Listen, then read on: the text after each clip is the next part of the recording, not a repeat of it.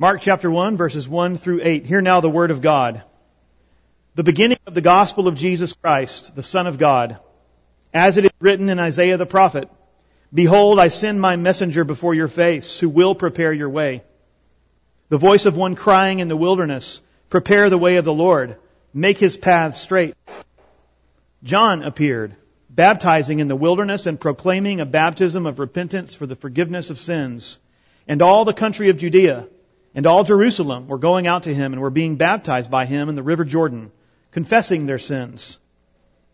Now John was clothed with, clothed with camel's hair and wore a leather belt around his waist and ate locusts and wild honey. And he preached, saying, After me comes he who is mightier than I, the strap of whose sandals I am not worthy to stoop down and untie. I have baptized you with water, but he will baptize you with the Holy Spirit. This is the Word of God, and all God's people said, Amen. You may be seated. I'm thankful to Mr. Hill who gave us an excellent lesson on this gospel text this morning, delving into some of the details, some of the allusions, some of the uh, the matters uh, behind the text that help us understand what's going on. Thank you for that. I'm going to continue reflecting on this text uh, in sermon form today. I'll be emphasizing some things that he did not did not, but there will be some overlap. I want you to imagine with me that you live in the region of Galilee sometime early in the year 70 AD. There's a war going on in your land. Some zealous Jews have revolted against Roman authority and occupation. And about 120 miles south of you, the sacred city of Jerusalem is under siege. Reports are that conditions in the city are very strained. The people are divided.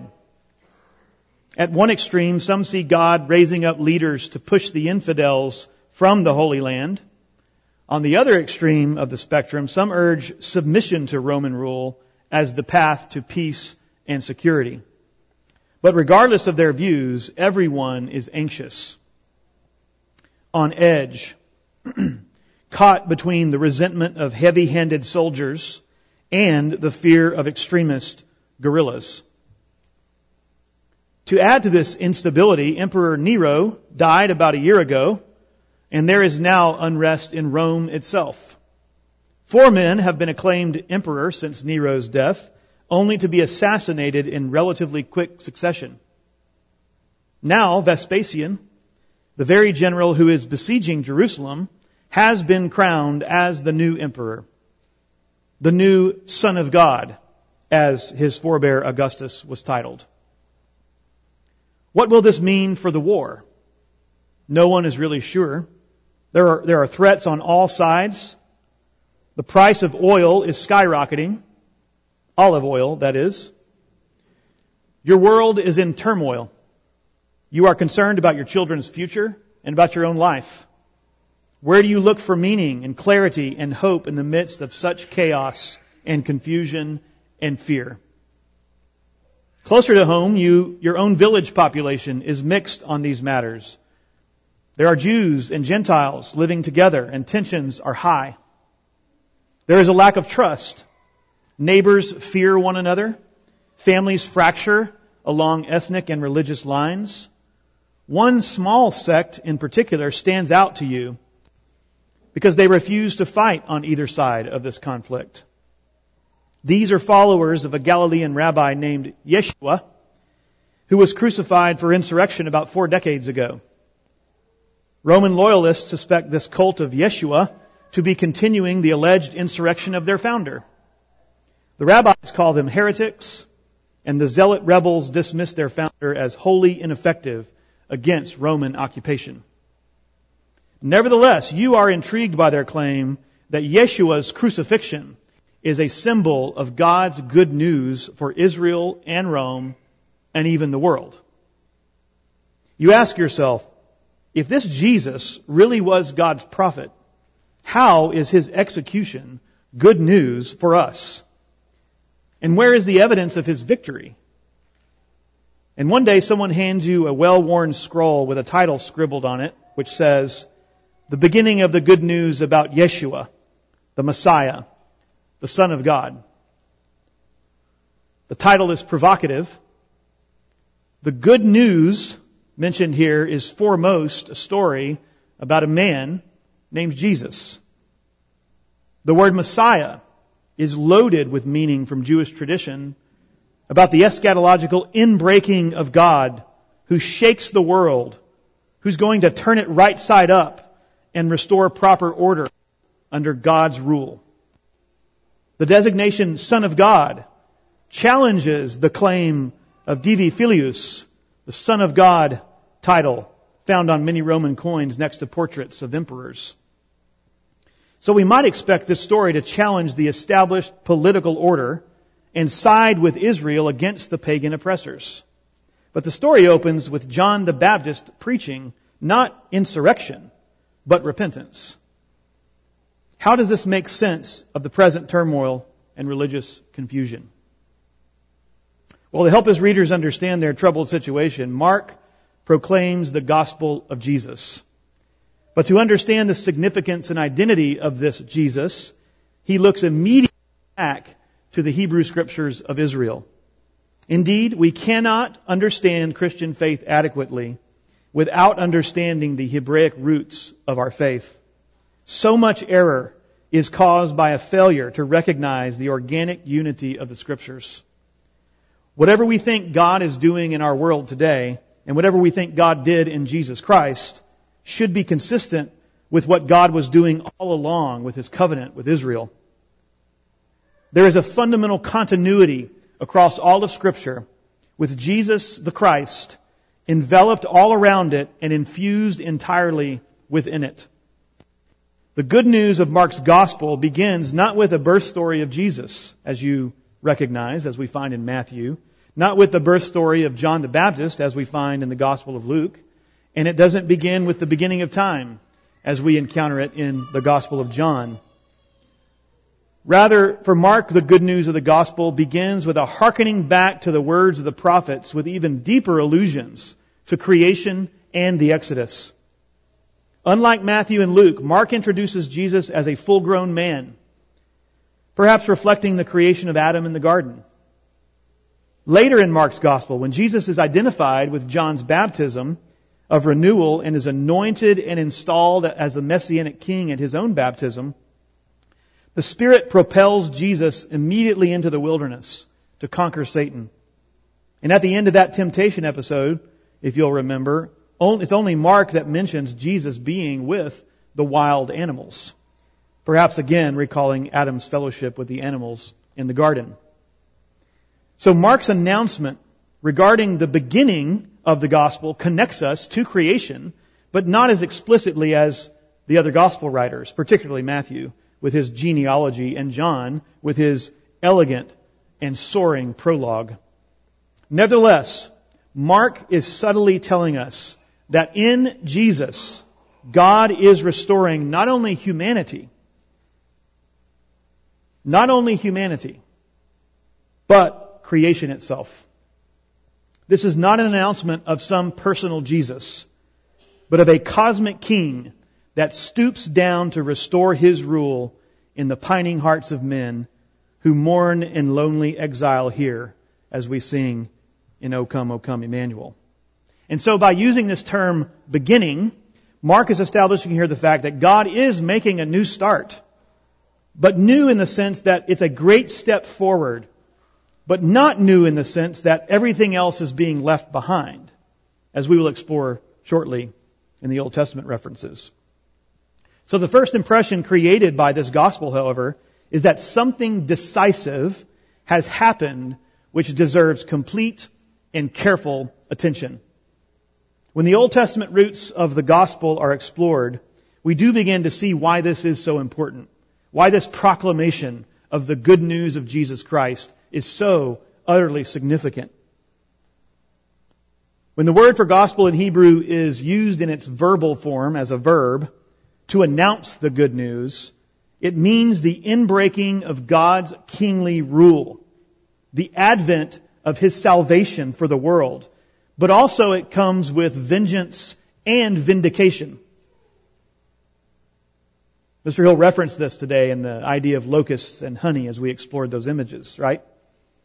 The focus is on God's chosen people, But the implications range far wider than this, especially when at the coming of Jesus, God's people are currently under foreign rule. God's inbreaking has world significance. There are a number of important things implied by Mark's opening statement. I'm going to mention two here briefly before we move on into the rest of the text. First, one thing we need to consider is, or be reminded of by this, is that the good news is earthly, not ethereal. The good news is earthy. There is an earthiness at the heart of the gospel message. It is about God being committed to human affairs in all their details, being found alongside us even. It is in the midst of the events of human history that God has made himself real and known and continues to do so. Christianity is no ethereal, platonic, pie in the sky religion. God becomes a man and dies. This is the wisdom of God which is foolishness to those who are perishing, but to those who are being saved, it is the power of God. God became a man, and everything has changed. Second, the good news is a challenge to faith, not just information about the faith. Mark is not writing just to inform his readers of some historical events, but to challenge faith. The Word of God functions to compel us to action to a certain kind of living, not merely to some intellectual assent. I don't just get to agree with the scriptures. Yeah, that's true. Yeah, I agree with that. That sounds good. I don't get just to agree with them. I have to act in accordance with its truth and the ethos of it. God speaks His sure word, and we respond in faith in obedience, not just agreement. So in Mark, there is an urgency about this story, an urgency that we also should share at some level. In fact, the term immediately is a favorite one of Mark in his gospel. For Mark, the gospel is not meant to entertain. It is much too serious for that. Life and death hang on this message. In Mark, Jesus' first words are crucial. Later on in chapter 1, verse 15, Jesus says, The time has come the kingdom of God is near. Repent and believe the good news. Mark does not only testify to this urgent challenge to belief, he also exemplifies it in the way that he crafts his message in his gospel, which does give us a sense of seriousness and urgency. Now, I'm going to make a big deal today about Mark's Old Testament quotations uh, in verse 2 to 3 uh, 2 and 3. So just fair warning there, because I think it is so crucial that we grasp what is going on here. And there's a lot to learn from how the New Testament authors use Old Testament texts like this. So I want to go on a little journey about, about that just for a minute to expose some of the things that Mark is doing here for our understanding. The conscientious reader of the Bible will notice here that Mark cites Isaiah in verse 2. Then, interestingly, he begins quoting a line from Malachi chapter 3 verse 1. As the prophet Isaiah says, a quote from Malachi. Um, why does he do this? Is he confused? Uh, does he not know his Old Testament very well? I raised the question in order to set us on a little excursion. We got to get above the tree line a little bit in order to see the panoramic scope of how the scriptures are being tied together here by Mark. So throughout his gospel, Mark's use of the book of Isaiah is something to pay very careful attention to. Rikk Watts has done the church, I think, a great service in his seminal work on this aspect of Mark's gospel. In his book, Isaiah's New Exodus in Mark, he convincingly, in my view, argues that the book of Isaiah, particularly Isaiah's New Exodus theme, is crucial for understanding Mark's gospel in its fullest sense. Isaiah, like other Old Testament books, looks back to Israel's exodus from Egypt and recast that event as a prophecy for current Israel. That's what the prophets do with the Exodus event. And if we miss this, I'm afraid we miss the heart of Mark's conceptual world, of the world out of which he's telling us and presenting us the gospel of Jesus Messiah. We don't want to miss that. It is an understatement to say that the exodus from Egypt is of considerable importance to Israel. It was the defining moment in the nation's history.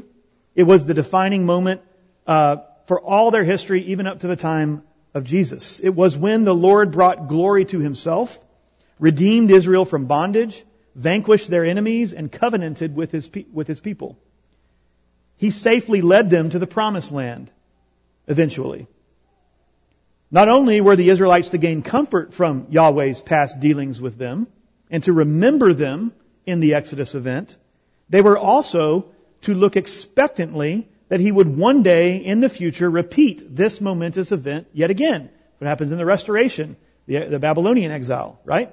The prophets tell the people to look expectantly at God's day of Exodus. Throughout the Old Testament, especially in the prophets, God promised to deliver Israel out of bondage once more and bring them back to the promised land. The Exodus motif is ubiquitous across the Old Testament, and it plays heavily in the theology of Isaiah. And Mark is drawing on this deep well of Exodus motif uh, theme in Isaiah. And one example from Isaiah is worth mentioning, just to get give you a, an idea, a sense of uh, the prominence of, uh, of, Isaiah's use of the Exodus event. So in, in Isaiah 43, this is one example. He's using language that's explicitly alluding to the Exodus event. Here are a few of these verses. Uh, Isaiah 43, 2. When you pass through the waters, I will be with you. The next verse, verse 3. I give Egypt to you as your ransom. Uh, chapter 43 verses 16 and 17. Thus says the Lord, who makes a way in the sea, a path in the mighty waters, who brings forth chariot and horse, army and warrior. They lie down, they cannot rise, they are extinguished, quenched like a wick. Clear allusion to the Exodus rescue. Later in the chapter, verse 19. I am doing a new thing, says the Lord. Now it springs forth. Do you not perceive it? I will make a way in the wilderness and rivers in the desert. Now, one of the major differences, as Mr. Hill pointed out in Sunday school, between the first Exodus and the second Exodus, or the last Exodus, is that the Old Testament expects the second Exodus to be a final, consummate event. One last time in a series of Exoduses um, would it be Exodi? I don't think so. It's not Latin, is it? Um, a series of exoduses, right? That God brought His people through. But there is this one exodus that's coming that will be the final exodus. No more need for rescue.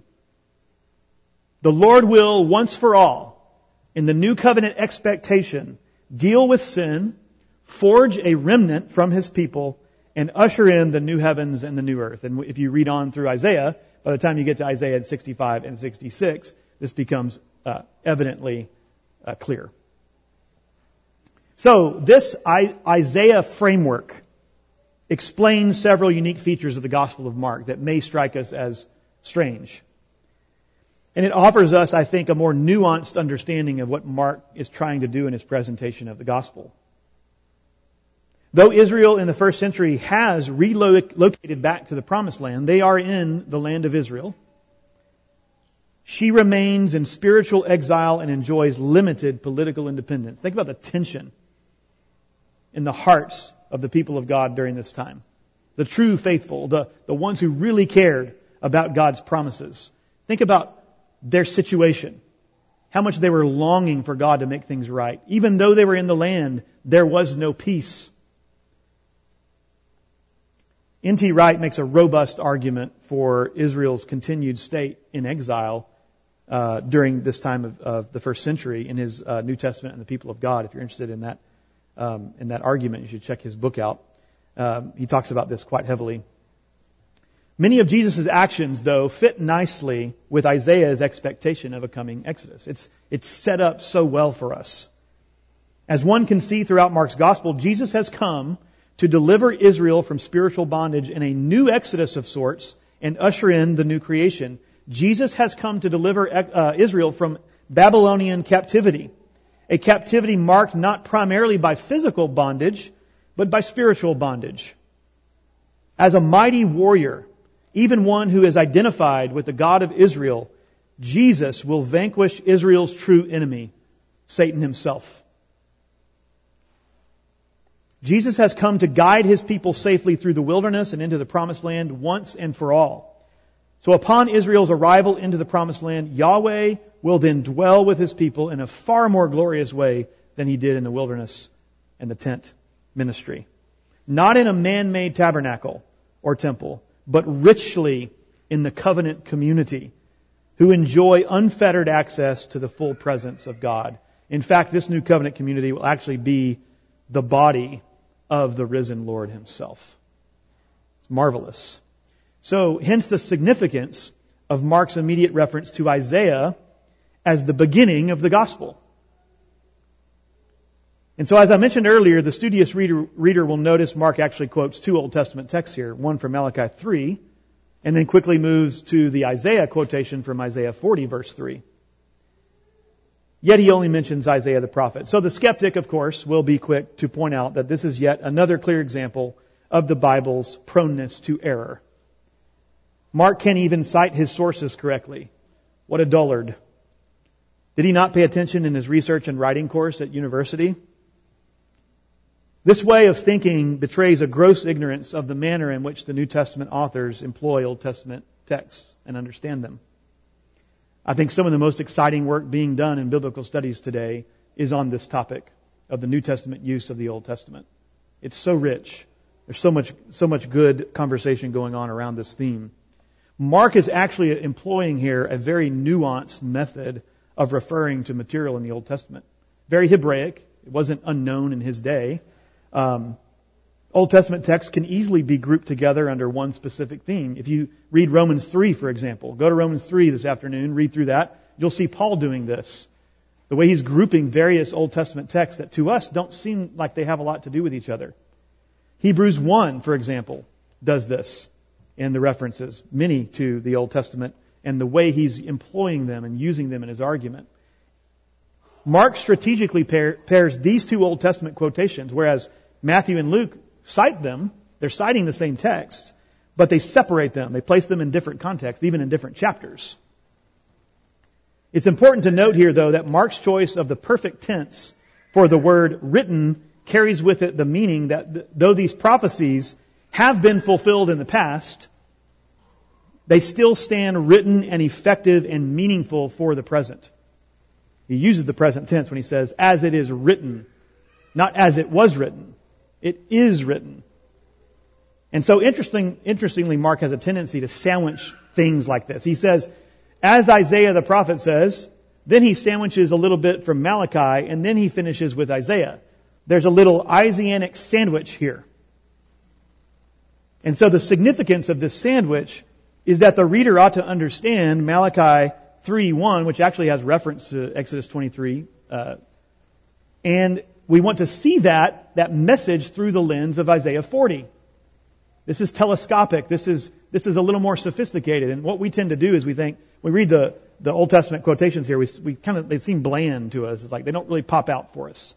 Uh, and so we, we end up interpreting it as some kind of primitive use of Scripture. But actually it's just the opposite. This is a brilliant use of the Old Testament texts. Packed full of richness and meaning. It's highly intentional.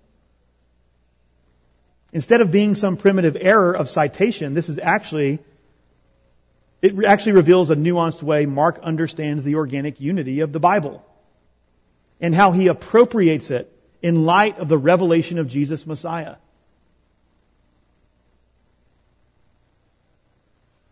The Bible is a mosaic of truth. Discerning the image requires deep engagement with the scriptures. We study the forest and the trees as we constantly look for the meaning and the message in the whole. Right? This is the process of meditation we talked about earlier. It's actually the accredited method the Bible gives us to gain wisdom. Not just information, but wisdom for living. And we need to pay attention to that. And so like Mark, we want, and wisdom obviously is the, is the instrument of maturity, is it not? And so like Mark, we do want to be mature in our understanding of not just what the Bible says, but how it says it. So what I want to do now with all this background, and so thank you for, for going on this little journey with me. What I want to do now is bring this back into focus and briefly trace the thread that Mark is sowing through these two Old Testament texts real quickly. Malachi 3, which has Exodus 23 in view, and then Isaiah 40, verse 3. And so to see more clearly what is going on here, in Exodus 23, there is this messenger figure, and this messenger figure will protect Israel along the way to the promised land. The messenger promises to wage war against the pagan nations as they are idolatrous and wicked. If Israel obeys the covenant, God promises to bless them. But if they commit idolatry, by conforming to these pagan practices, they will be punished. Now Malachi 3 picks up on this messenger motif, and he appropriates this messenger of Exodus 23 to his own context. So we fast forward to Malachi's day, at the end of Israel's prophetic history. And we remember that in Malachi's time, Israel has not maintained justice within the community and has broken God's law on many levels. Malachi declares that a messenger figure will again arise and prepare the way for Yahweh to judge his people. Behold, I send my messenger and he will prepare the way before me. In Exodus, Israel's enemies, the idolatrous nations, are on the receiving end of judgment. But think about this with me. Do not miss this. According to Malachi 3, 1 through 6, however, the messenger is paving a way for Yahweh to wage war not against the pagans, but against Israel itself. Yikes. Israel has become the enemy. They have become the enemy of God. Those idolatrous, idolatrous Israelites who refuse to repent are judged by Yahweh, Malachi tells us.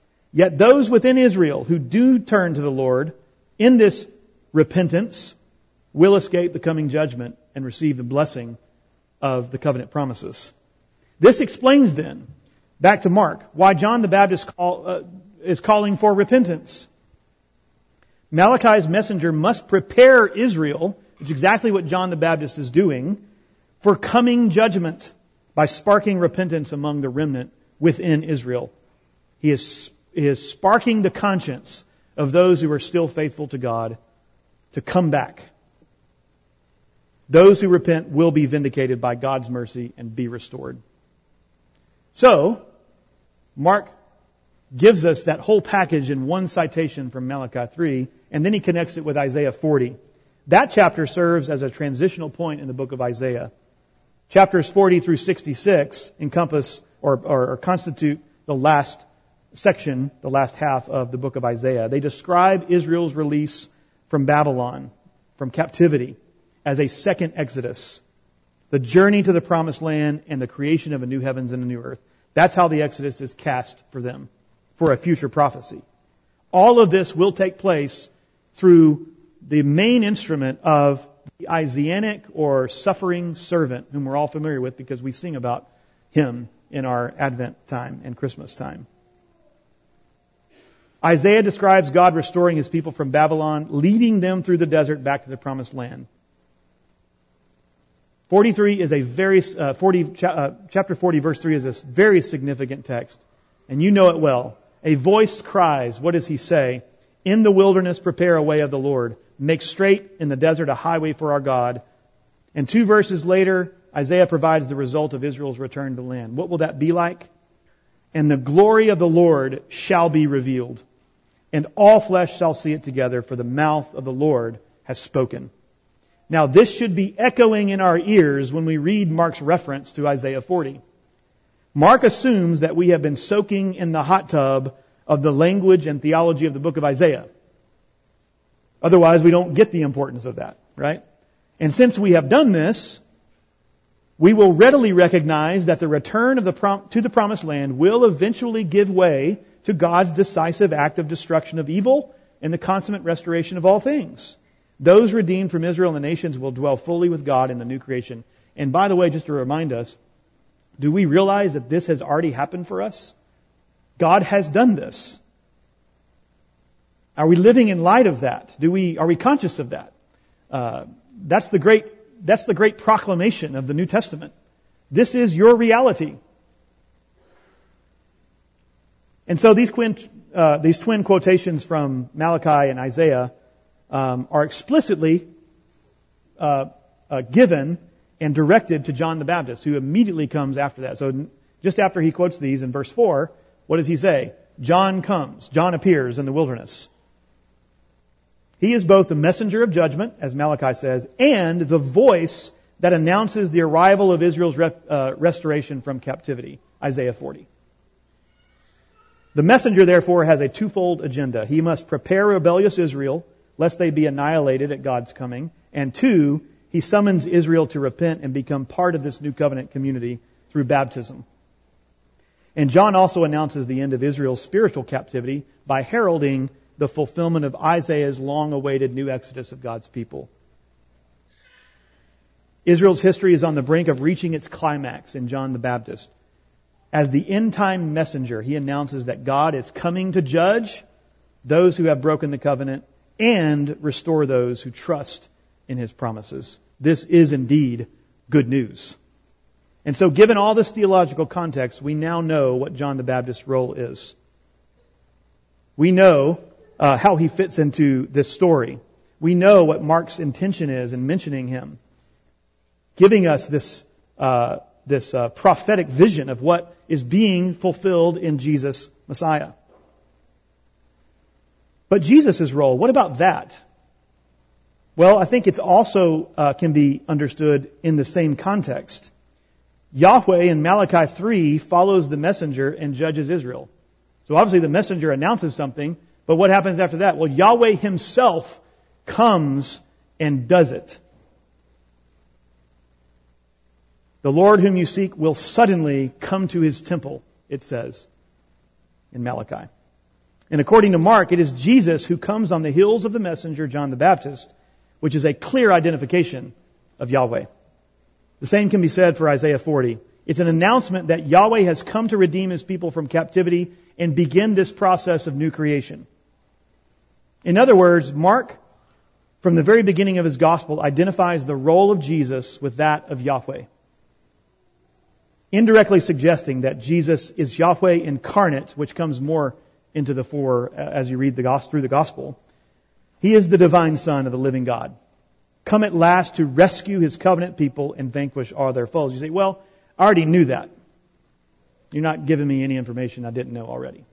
But how does Mark do this? How does he tell us this? That's the important question here. Do we understand the significance of Jesus' uh, appearing, Jesus' incarnation, Jesus' work in light of what God has already been doing with his covenant people.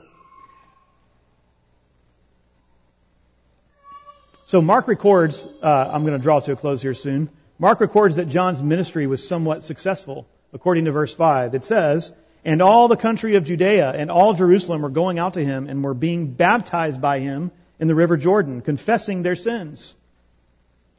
This little tidbit that sometimes we skip over, I think is highly significant in that some Israelites were actually attaching themselves to John's baptism and turning their backs on Israel's long-standing and now idolatrous institutions. They knew Israel had gone astray. John's message pricked their hearts and they came and received his baptism of repentance. And so by offering this baptism, John was indirectly challenging Israel's identity and structure saying, watch out, this, things are about to change. In other words, he was laying the foundation for Israel to be reconstituted as a people. Mark shows us that the beginning of the gospel is intrinsically connected with the Hebrew scriptures, with what God has been doing from day one.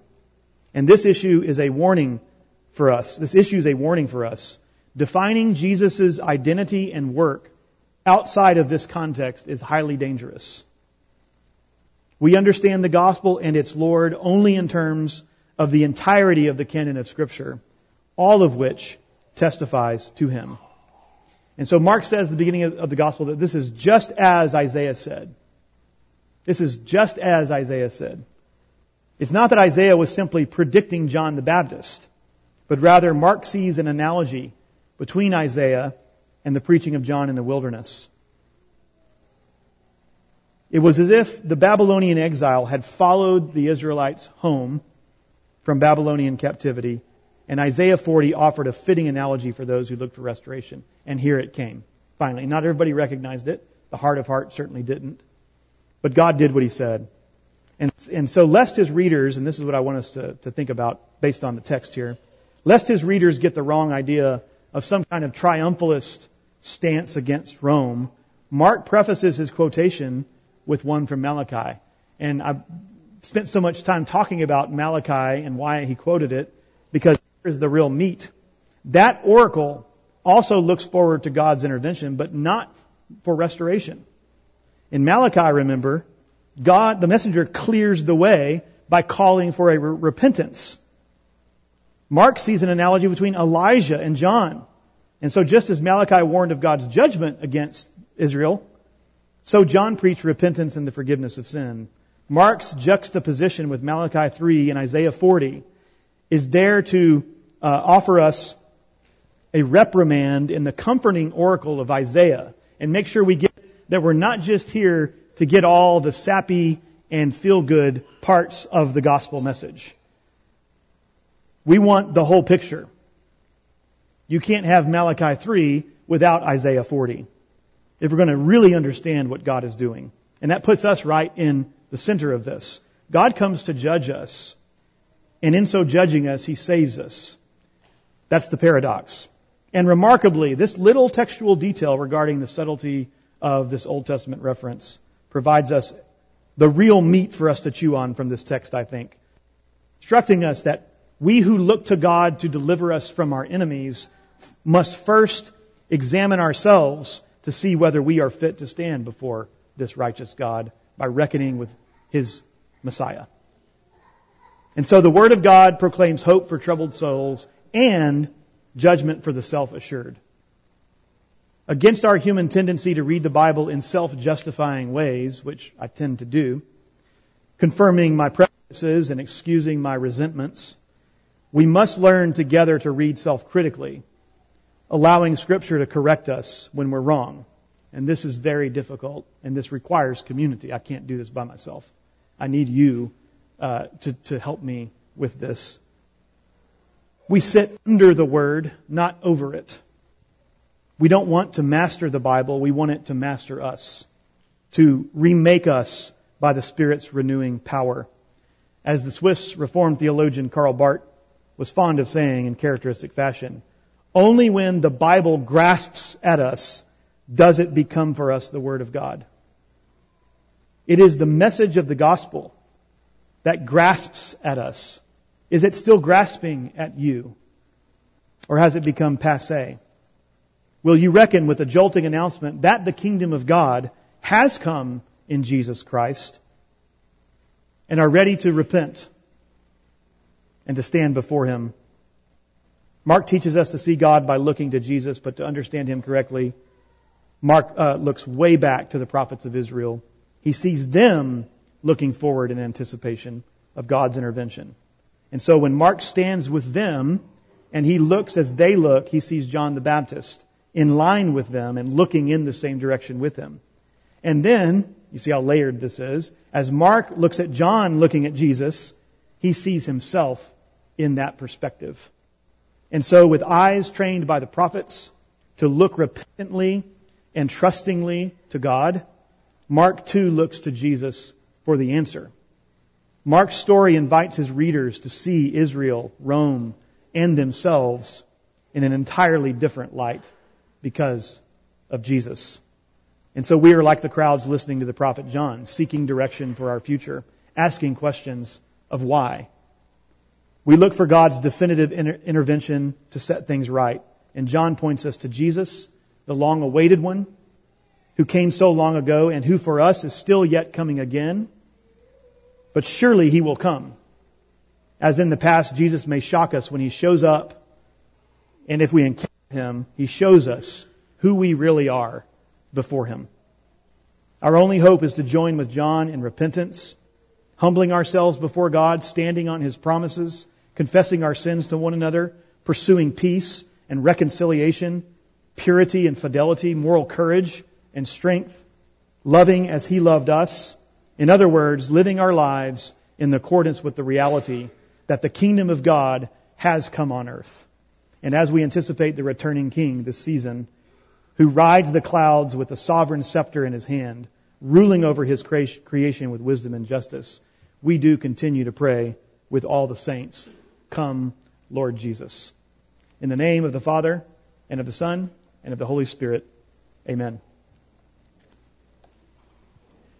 John the Baptizer had the ministry of preparation and preached the message of repentance and confession in keeping with the prophetic tradition. But let's be frank. I will be frank with you and admit that this does not sound at first like good news to me. Repentance and confession entail facing the truth about ourselves and changing the direction of our lives. This is difficult. Who really wants to do either of those things in our fragility and our pride? So, this good news can often sound like bad news, at least at first. Repentance and confession both require a searching and an honest look back. This is painful. There are no sh- shortcuts in this process. It is worth noting that John the Baptist, the one who insists on keeping the focus on the future and the one who is to come, also harkens back to the past in his call for repentance. He represents a visual reminder to us of the past in the way he's dressed. John's camel hair outfit was several centuries out of fashion, just the kind of clothing worn by Elijah. This retro clothing of the prophet recalls the reminders to us that any movement forward will first require a look back, both to our own personal histories and our, our own personal dealings with God, but also to our uh, the salvation history of God's people, of which we are a part. And so, this break, bracing look back that John insists upon is so very different than the kind of nostalgia that always seems to threaten to take center stage during Advent season in our culture, and sometimes even in the church. We must be mindful of this and be on guard against this error. I'll, I'll finish here before we come to the table with a quote from uh, Dietrich Bonhoeffer on, uh, on this idea. So ponder this as we prepare to uh, feast together. Bonhoeffer reminds us of the fuller picture of Advent when he says that when the old Christendom spoke of the coming again of the Lord Jesus, it always thought first of all of a great day of judgment. And as unchristmas-like as this idea appears to us, it comes from early Christianity and must be taken with utter seriousness. The coming of God is truly not only a joyous message, indeed it is, but is first frightful news for anyone who has a conscience. And only when we have felt the frightfulness of the matter can we really know the incomparable favor. God comes in the midst of evil, in the midst of death, and judges the evil in us and in the world. And in judging it, He loves us. He purifies us. He sanctifies us. He comes to us with His grace and love. He makes us happy as only children can be happy. We have become so accustomed to the idea of divine love and God's coming at Christmas that we no longer feel the shiver of fear that God's coming should arouse in us. We are indifferent to the message, taking only the pleasant and agreeable out of it and forgetting the serious aspect that the God of the world draws near to the people of our little earth and lays claim to us. As we approach this table of remembrance today, may we be joyfully repentant, mindful of the deep waters of grace from which we are nourished, and mindful of this sacrifice of Jesus our Lord through which our sins have been washed. So with all this in mind, let us now celebrate at this table. Lord of the cloud by day and fire by night, our hands clutch the pilgrim's staff. Our, mar- our march is Zionward. Our eyes are set toward the coming of the Lord. Our hearts are in your hands without reserve. You have created us, redeemed us, renewed us, captured us, and conquered us. And now, O God, send us forth once again on our pilgrim path through the world with all the confidence of the protective providence and presence of the Spirit of Christ, for He, our leader, has walked this road before us and has assured us with the seal of His love that nothing can separate us from Him. May we walk in the light of the Lord this coming week, led by Christ our light, in whose name we pray. Amen. And now to the King, eternal, immortal, invisible, the only God, be honor and glory forever and ever. Amen.